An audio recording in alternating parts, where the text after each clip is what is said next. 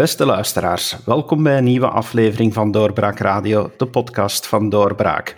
Ik ben uw gastheer David Geens en vandaag zit ik met een heus panel eh, samen aan tafel. Ik heb hier bij mij Stefan Sotjo, hoogleraar grondwettelijk recht, Maartje van der Laak, historica en onze hoofdredacteur Pieter Bouwens. Welkom allemaal. Dag David. Dag David. Hallo. Maartje en Stefan, jullie hebben een boek geschreven, 2031, Het einde van België. Dat is uh, natuurlijk een titel die enorm uh, inwerkt uh, bij mensen uh, die dat onze website bezoeken, want die stellen zich daar dan meteen vragen bij. En vandaar ook mijn eerste vraag van waarom dit boek?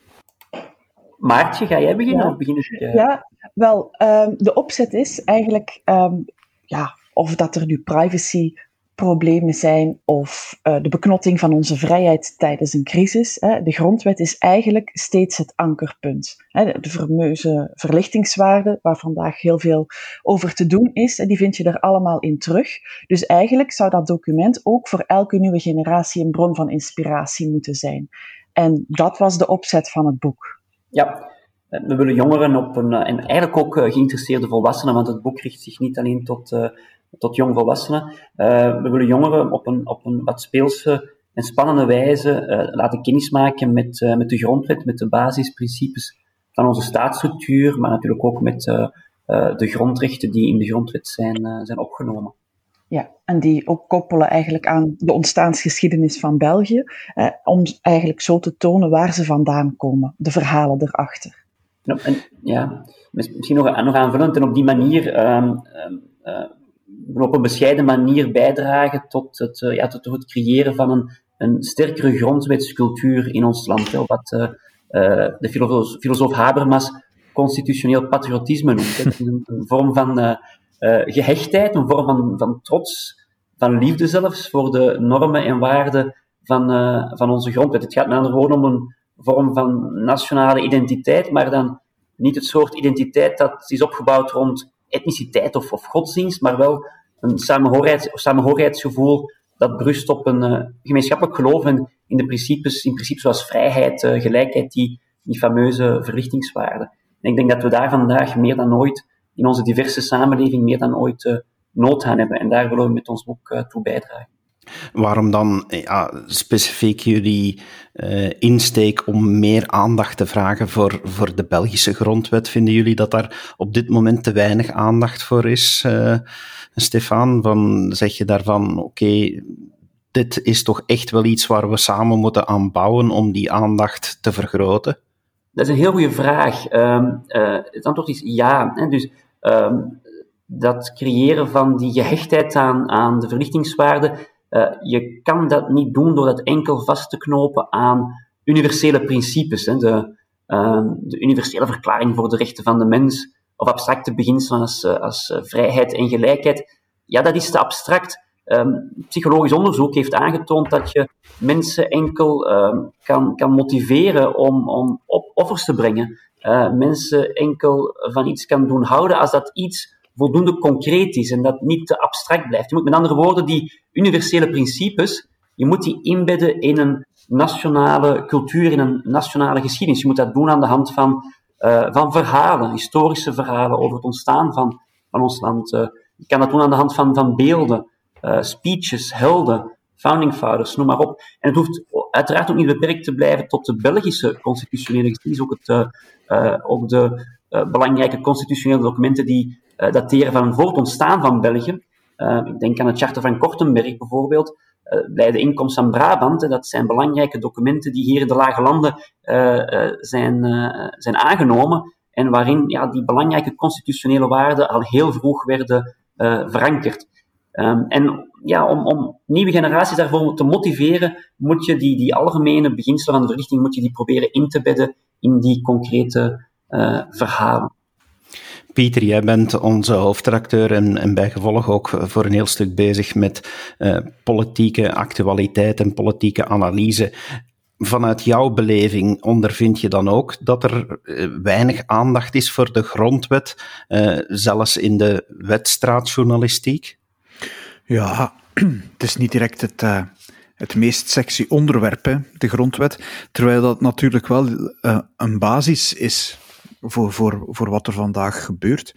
Nu, die grondwet is ook um, uh, met heel grote principes geschreven.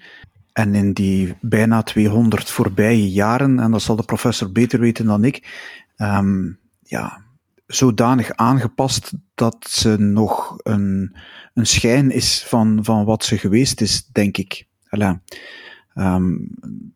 Ook in het boek van Hendrik Vuij en Veerle Wouters over vergrendeling kan je heel duidelijk lezen hoe politici eigenlijk ook op een heel onderdachte en, en een heel onderdachte manier omgaan met die grondwet en daar artikels door elkaar beginnen haspelen, uh, omdat dan dat politiek beter uitkomt.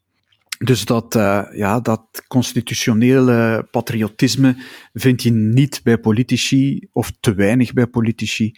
Uh, en dat is al een eerste, een eerste probleem eigenlijk uh, met de grondwet vandaag. Maar ik moet zeggen, ik heb het boek heel graag gelezen, omdat het, uh, het is een interessante en mooie samenvatting. Ik heb het trouwens, ik zal het aan de auteurs, ik heb het aan mijn dochter gegeven, die 14 jaar is en, en, en eigenlijk wel heel geïnteresseerd is in geschiedenis um, binnenkort 15 wordt. En die is dat nu met veel interesse aan het lezen.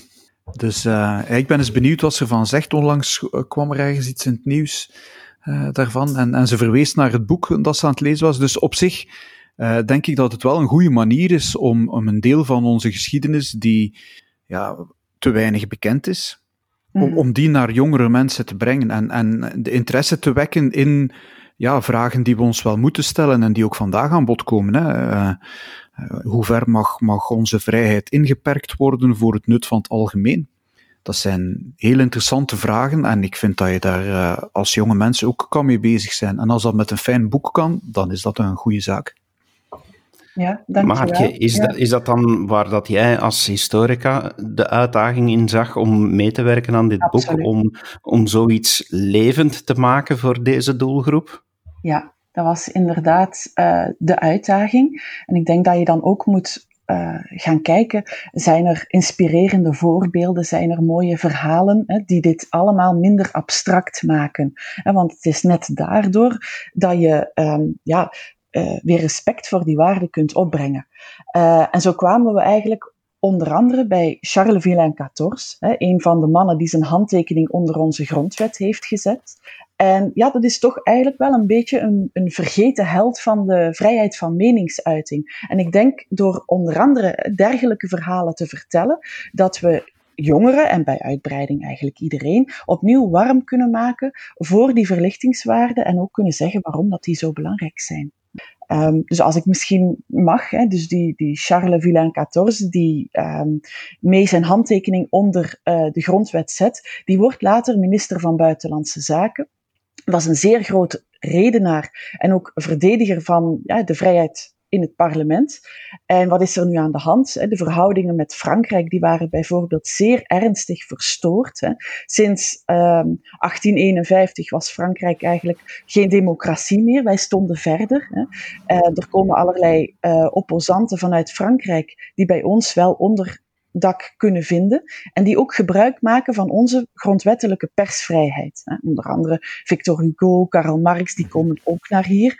Um, en de Fransen die vragen dan aan België en dus aan Charles Villain XIV om onze grondwet aan te passen en de vrijheid van meningsuiting en persvrijheid aan banden te leggen. Wel, dan staat die Charles Villain, prachtig redenaar, hè, die staat op in het parlement en hij roept jamais, uh, nooit. En ja, daar krijg ik gewoon kippenvel van. En ik denk dat we daar gewoon meer moeten, dergelijke verhalen meer moeten vertellen. Wie is eigenlijk op het idee gekomen om te werken eh, met, met uh, ja, die beëindigingsverklaring? Want dat was wel een origineel idee en ik wil er niet te veel van verklappen, want uiteindelijk moeten de mensen nog maar het boek gaan lezen als ze dit horen. Maar ik ben wel benieuwd waar het idee vandaan gekomen is. Ja, ik denk dat we dat wel uh, mogen, mogen meegeven. Hè. Dus uh, het boek draait eigenlijk rond een, uh, een verborgen document en dat is het enige fictieve element in het verhaal. Dus al de andere informatie die de lezer meekrijgt, die, die is historisch correct. Dus het enige fictieve element is een beëindigingsdecreet waarin staat dat de grondwet na exact 200 jaar, dus op 7 februari 2031, vervalt. Hè. Met andere woorden, een soort sunset clause. En ehm, die idee is gebaseerd op de theorie van, van Jefferson, een bekende citaat van Jefferson, dat ook in mijn cursus staat. En zo ben ik eigenlijk op het idee gekomen.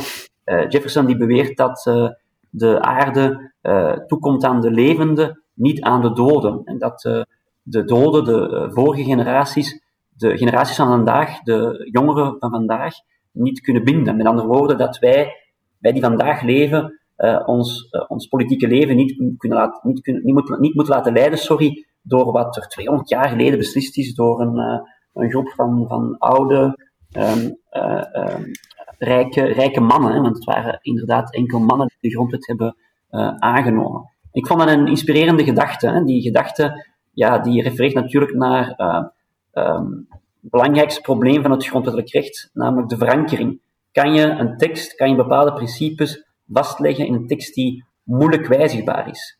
Um, nadeel daarvan is natuurlijk dat die principes niet bij gewone meerderheid kunnen worden uh, gewijzigd en dat, met andere woorden, een stuk afbreuk wordt gedaan aan een democratisch principe dat uh, inhoudt dat uh, de meerderheid ten allen tijde het recht kan veranderen. Met andere woorden, kunnen we regels onttrekken aan die meerderheidsbesluitvorming afschermen van meerderheidsbesluitvorming om bijvoorbeeld de samenleving te beschermen tegen de tirannie van de meerderheid. Dat is een interessante gedachte die daaraan ten uh, uh, grondslag ligt. Dus op basis van die filosofie van Jefferson zijn we bij dat beëindigingsdecreet terechtgekomen. Het is een beetje fictief, want de Belgische founding fathers zouden natuurlijk nooit zo'n tekst hebben aangenomen. Zij waren voorstanders van stabiliteit. Hè. Um, um, er was een specifieke procedure voorzien om de grondwet te wijzigen.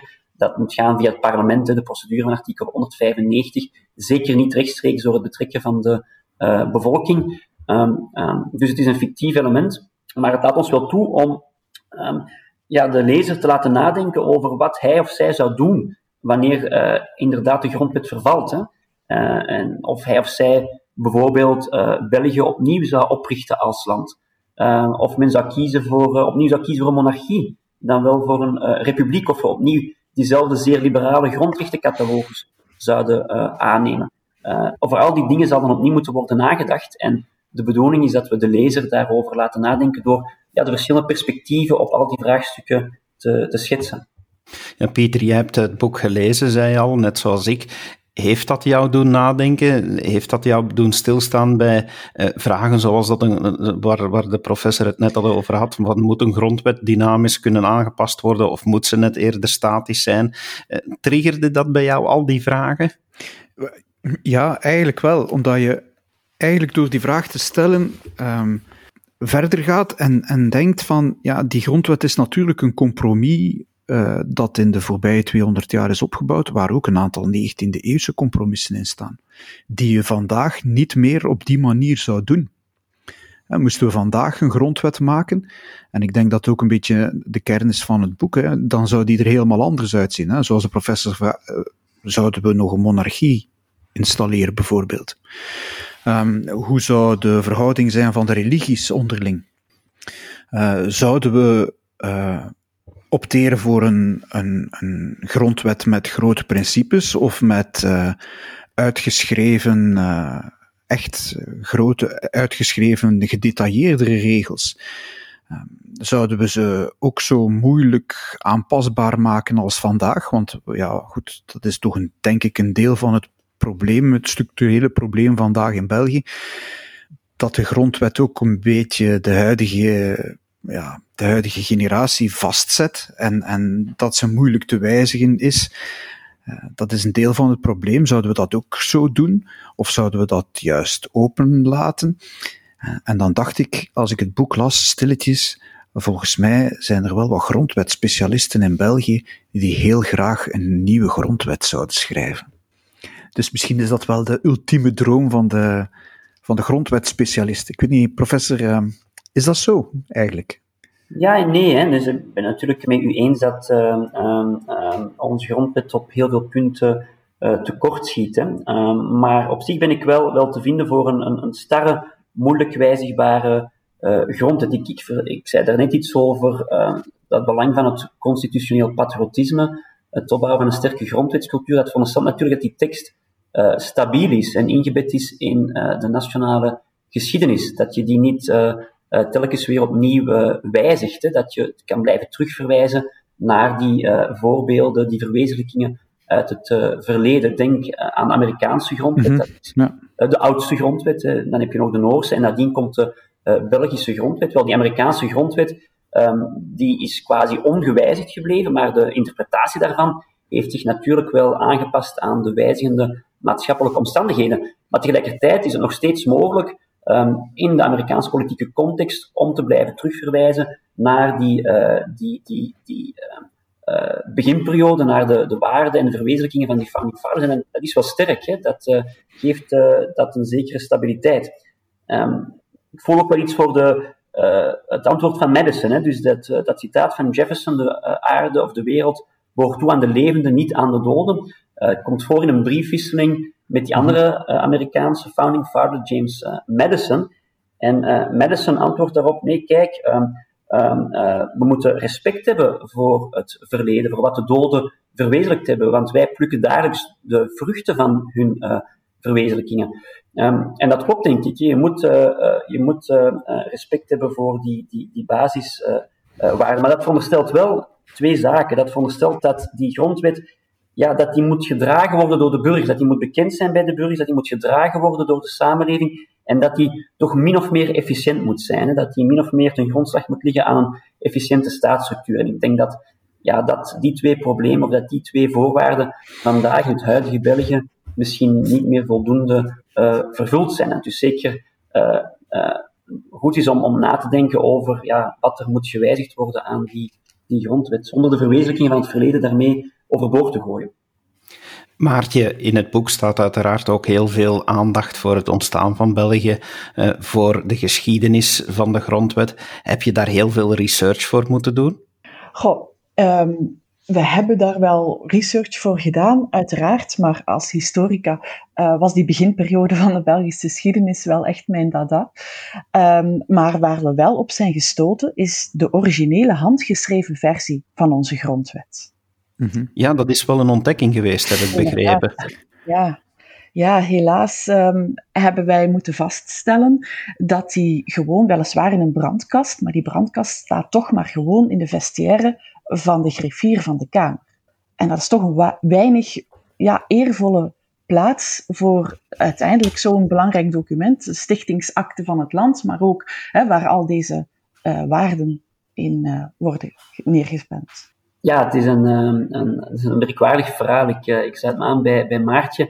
Um, toen ik zelf nog student was in, in de Verenigde Staten, um, ben ik ooit in Washington gaan kijken naar de originele versie van de Amerikaanse grondwet en ook de Amerikaanse onafhankelijkheidsverklaring. En die wordt daar bewaard in de National Archives.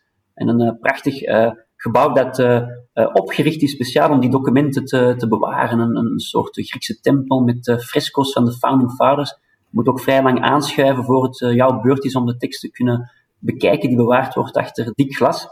Um, ondertussen ja, was ik zelf in België benoemd in het grondwettelijk recht en ik werkte al een aantal jaar in dat domein. En ja, ik vroeg me dan op een bepaald moment af, ja, waar ligt eigenlijk die Belgische originele grondwet? Je vraagt dan een aantal collega, collega's, professoren, die mij het, ook het antwoord schuldig moesten blijven. Dan ben ik nu googlen. en heel toevallig ben ik op een oud artikel, een oud interview met de griffier van de Kamer, interview in de Standaard, terechtgekomen. En daarin maakte die man melding van een brandkoffer in de kamer waarin die tekst zou worden bewaard. Um, en uiteindelijk hebben we dan een afspraak kunnen maken met de dienst van de Kamer. En die mensen hebben ons goed geholpen. En uiteindelijk hebben ze ons dan de tekst, tekst laten zien. En die mogen vastnemen zelf. dat was wel een bijzonder moment, moet ik zeggen.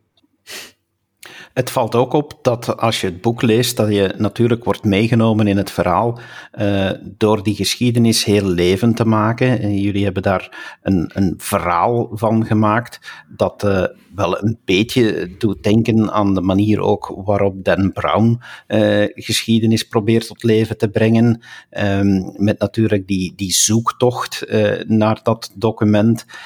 en ja, jullie hebben heel veel plaatsen bezocht in welke mate zijn, zijn al die plaatsen zijn die waarheidsgetrouw weergegeven? Die zijn volledig waarheidsgetrouw. Dus het enige, echt het enige fictieve element is het beëindigingsdecreet zelf. Maar voor al de rest ehm, ja, hebben wij uh, gebruik gemaakt van de werkelijke geschiedenis. Dus de historische figuren die worden vermeld, uh, de locaties, die kloppen allemaal. En dus ook de staat van veel van die monumenten, hè, zoals uh, de Congreskolom of uh, het Pro Patria monument op het Martelarenplein, um, die liggen er werkelijk zo verloederd bij klopt. Ja, vooral het, uh, het bezoek aan het uh, Martelarenmonument was uh, ontluisterend, hè, Maartje. Ja, dat was, um, ja. ja ik, kom, ik, kom daar ook af en toe wel eens, de Vlaamse regering zit daar, en dat is ja. eigenlijk inderdaad echt... Ja, goed, ik ben geen Belgisch nationalist, maar het is eigenlijk triest om op die manier met uw geschiedenis om te gaan. Dat vind ik ook. Ja, daar liggen de mensen die gestorven zijn voor onze vrijheid. Ja. En je moet dan inderdaad geen Belgisch nationalist zijn. Het gaat natuurlijk niet alleen om het, om de onafhankelijkheid van België, maar ook om die zeer liberale grondrechtencatalogus, die, die uh, aan die mensen uh, te danken hebben. Hè. Ook in een toekomstig uh, nieuw België, of zelfs een afhankelijkheid van, van de deelstaten, dan nog denk ik, gaan we dankbaar zijn aan wat die mensen daar verwezenlijkt hebben. Want die liberale grondrechtencatalogus die maakt deel uit van onze constitutionele cultuur. Ja, en de manier waarop die, die, die slachtoffers daar um, um, ja, het monument uh, eraan toe is, is, echt, uh, is echt een, een, schande, zou je kunnen zeggen. Het was zo dat we, om het te kunnen bezoeken, een afspraak hebben moeten maken met een, ja, een soort vrijwilligersorganisatie. Uh, een, een, organisatie aan mensen die aan reenactments doen, hè, die, die mm -hmm.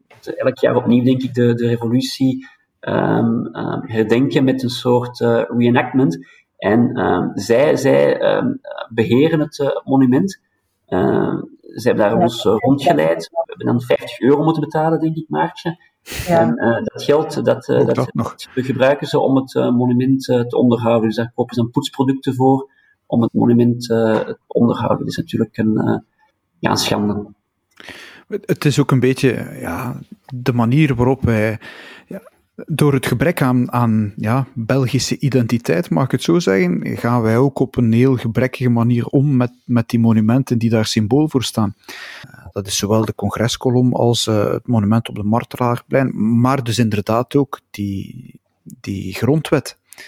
Ik had me de vraag, de vraag nog nooit gesteld waar die was, maar het is inderdaad heel eigenaardig dat die niet ergens in een of ander museum staat uitgestald. Ja. Uh, het maakt deel uit van onze geschiedenis en hoe je daar dan ook tegenover staat, vind ik toch dat we daar, ja, je moet respect betuigen voor, voor de geschiedenis die er is en, en, en voor waar dat symbool voor staat. Dus ik vind wel, ja, eigenlijk duidt dat boek aan dat, dat het gebrek aan fierheid op die grondwet, zoals hier gezegd wordt, dat uh, constitutioneel patriotisme, um, dat dat er niet is, is, is volgens mij een symptoom van iets dat, dat veel dieper zit. Dat, dat gebrek aan ja, fierheid om, om Belg te zijn en, en alles wat daarbij komt. En goed, dan, dan, dan raak je natuurlijk een enorme politieke snaar en zelfs een, een, uh, een breekpunt al lang uh, in, in de Belgische politiek. Dus ja. uh, ook, ook dat maakt het boek interessant. ik kijk er naar uit welke vragen mijn dochter daarover zal stellen, moet ik zeggen.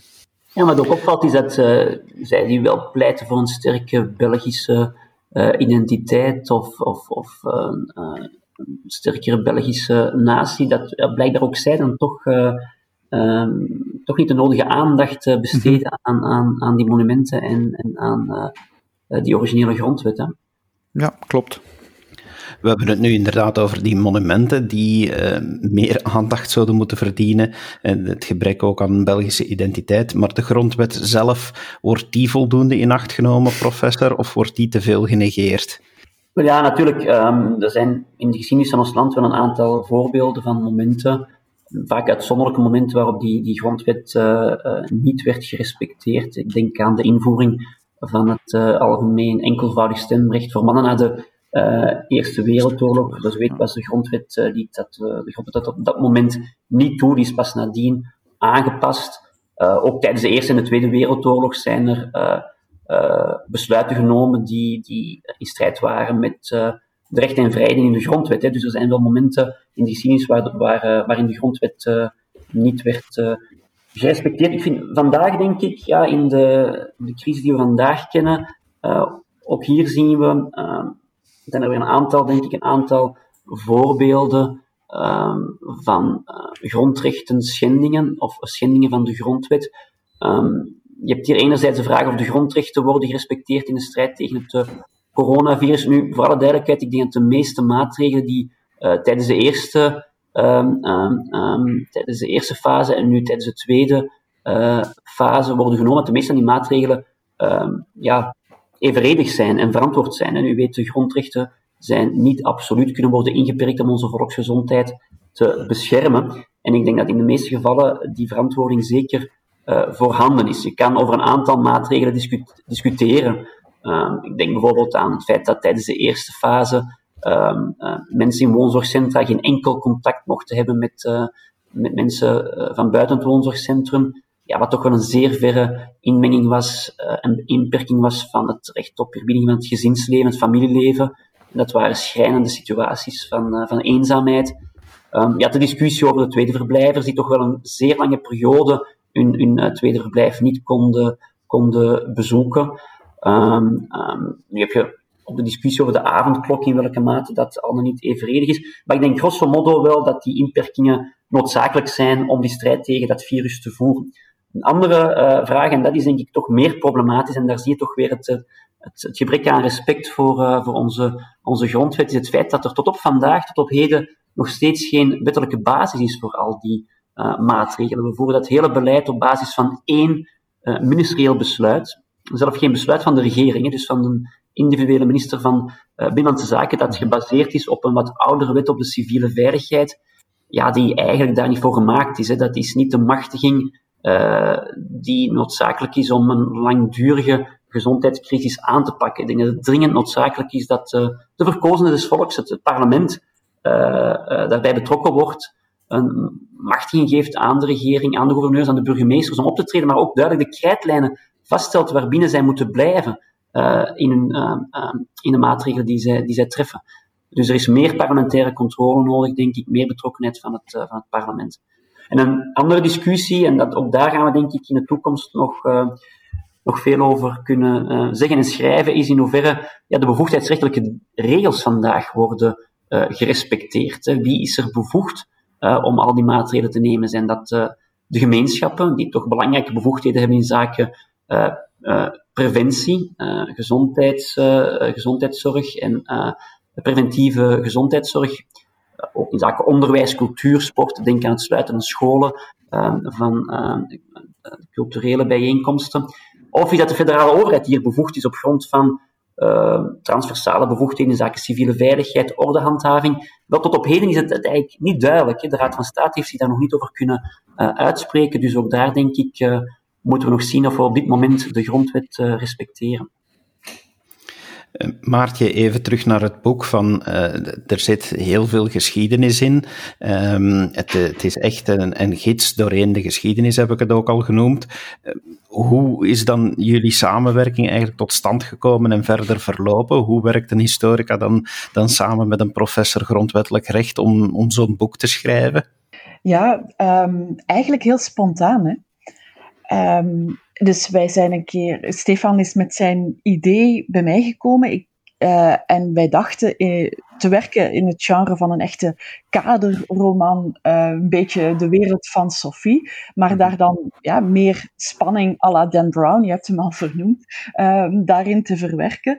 En um, eigenlijk um, hadden wij in grote lijnen wel het verhaal klaar als we begonnen te schrijven, maar ja, gaandeweg hebben we ons eigenlijk zelf ook spontaan laten verrassen door ja, uh, zaken die, die aan bod kwamen, die we nog meer gingen uitpluizen. Uh, de hele uh, site rond het kasteel van Wissekerken bijvoorbeeld, dat was van tevoren, wisten we nog niet dat we daar um, echt zo uitgebreid ja, terecht zouden komen. Dus dat was eigenlijk voor ons ook een heel aangename zoektocht. Ja, ik ben eigenlijk bij Maartje terechtgekomen dat Maartje een... een, een, een, jeugdroman geschreven heeft over de Vlaamse meesters, hè, de, de, uh, de Vlaamse schilderkunst. En een beetje hetzelfde principe aan de hand van een, uh, van een leuk, spannend verhaal. Ja, jongeren, in dit geval gaat het om, om een jonger doelpubliek um, inleiden um, in de, de Vlaamse schilderkunst. En ja,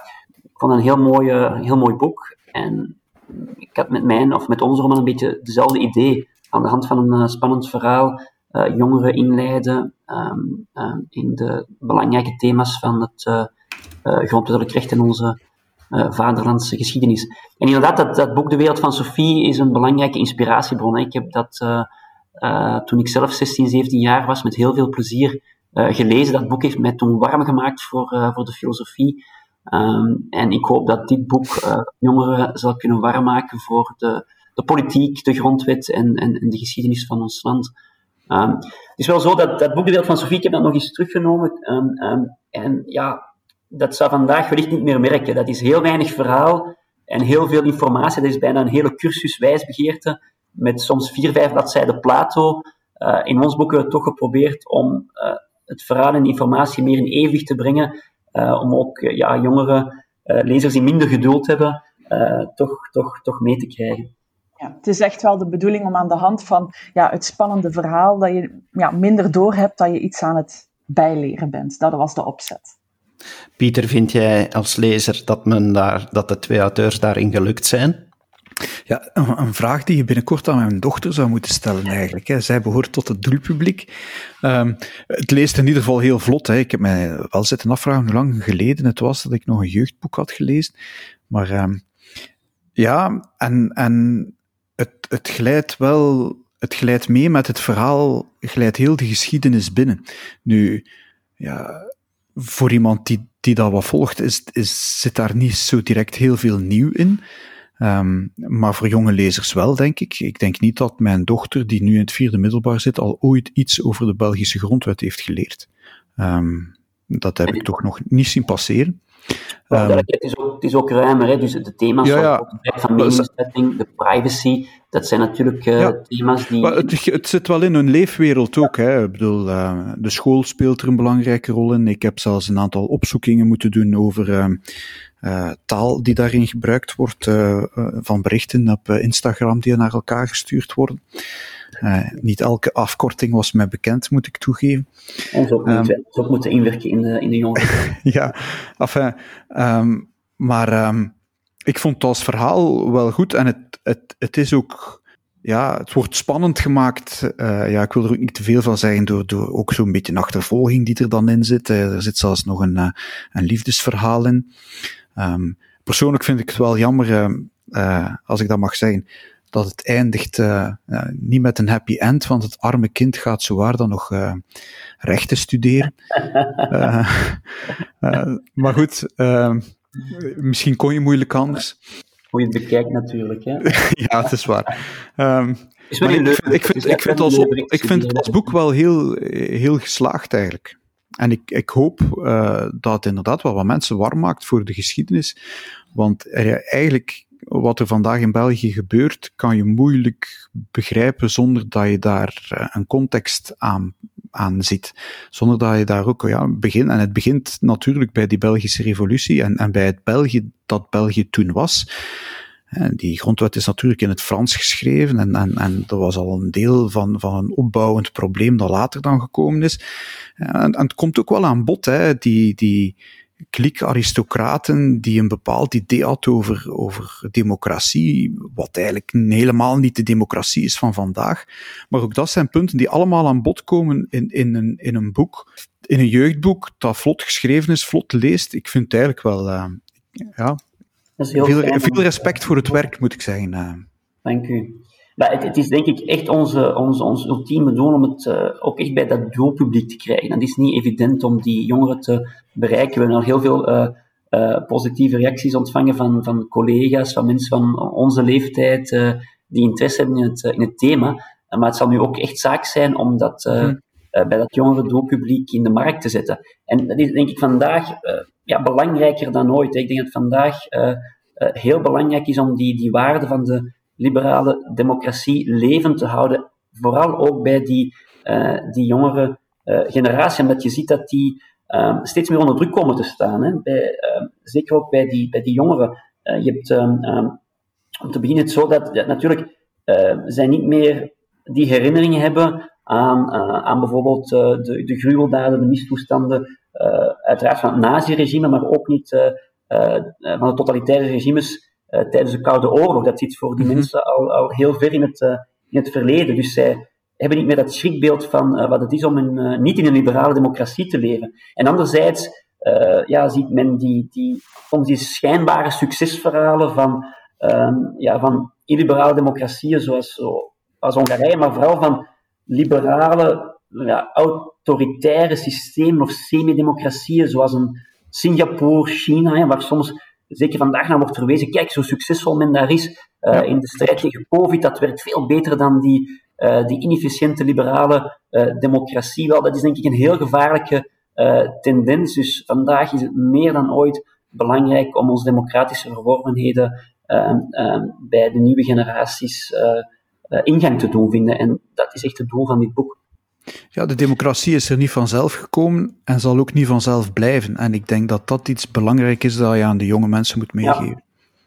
Ja, heel mooi. Er zijn ook heel veel journalisten die mij nu de vraag stellen: uh, ja, wat gaat de Raad van State zeggen over die coronamaatregel? Of is die coronamaatregel wel uh, grondwettig of gaat men niet te ver?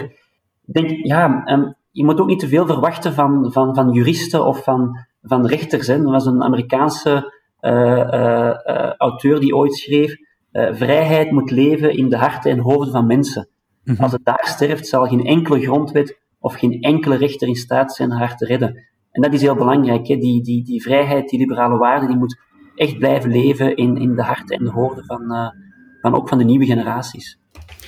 Ik heb nog één vraag over tot slot uh, van dit gesprek. En ik weet eigenlijk niet uh, aan wie ik ze nu best stel. Uh, wat, je, moet daar, je, je, moet maar raden wie eigenlijk een beetje model staat voor wie misschien in het boek. Maar mijn vraag is van, begint Sophie nu toch nog iets met haar hoogleraar grondwettelijk recht? Wel. Er is lang over, er lang over gediscussieerd. maar... Ja, het is echt een punt van discussie geweest. Um, maar uh, Sophie, in het begin van het boek is zij echt wel um, ja, nog een jong meisje die um, niet ja, zo denk ik zoals veel jongeren, gewoon uh, leeft met de, de, waan van de dag en met haar gsm en eigenlijk niet echt bezig is met wat er gebeurt in de wereld. En gaandeweg wordt zij toch wel, uh, groeit zij een beetje uit als een jonge vrouw die ook haar eigen keuzes maakt. En ik denk dat dat vooral de inspiratie is en dat, dat we het voor de rest um, ja, aan de, de, fantasie van de lezer gaan overlaten. Het enige wat ik daarop kan zeggen is dat, zoals altijd, de realiteit de fictie overtreft. Dat is goed om weten. Ja. Uh, Maartje van der Laak, Stefan Sotio, dankjewel uh, voor uh, jullie bereidwilligheid om hier deel te nemen aan dit gesprek en voor het schrijven van dit mooie boek. Pieter, jij bedankt dat je het hebt willen lezen en dat je bij dit gesprek wilde aanwezig zijn om jouw inzichten met ons te delen. Hartelijk dank. Graag gedaan. Ja, graag gedaan. En uw beste lezer, lezer eh, luisteraar, bedankt dat u aanwezig was bij deze podcast. Het boek is eh, zeker de moeite waard om te lezen. 2031, Het einde van België, uitgegeven bij uitgeverij De Eenoren, online te verkrijgen. Dus eh, ik zou zeker zeggen van lees het en geniet ervan en geef het door aan jullie jongeren, zodat zij ook de interesse voor de geschiedenis van België en voor onze grondwet kunnen oppikken. Dankjewel en tot een volgende keer. Dag. Dit was een episode van Doorbraak Radio, de podcast van doorbraak.be. Volg onze podcast op doorbraak.be/slash radio of via Apple Podcasts, Overcast of Spotify. Bezoek ook onze website op doorbraak.be en steun ons door een vriend te worden van Doorbraak.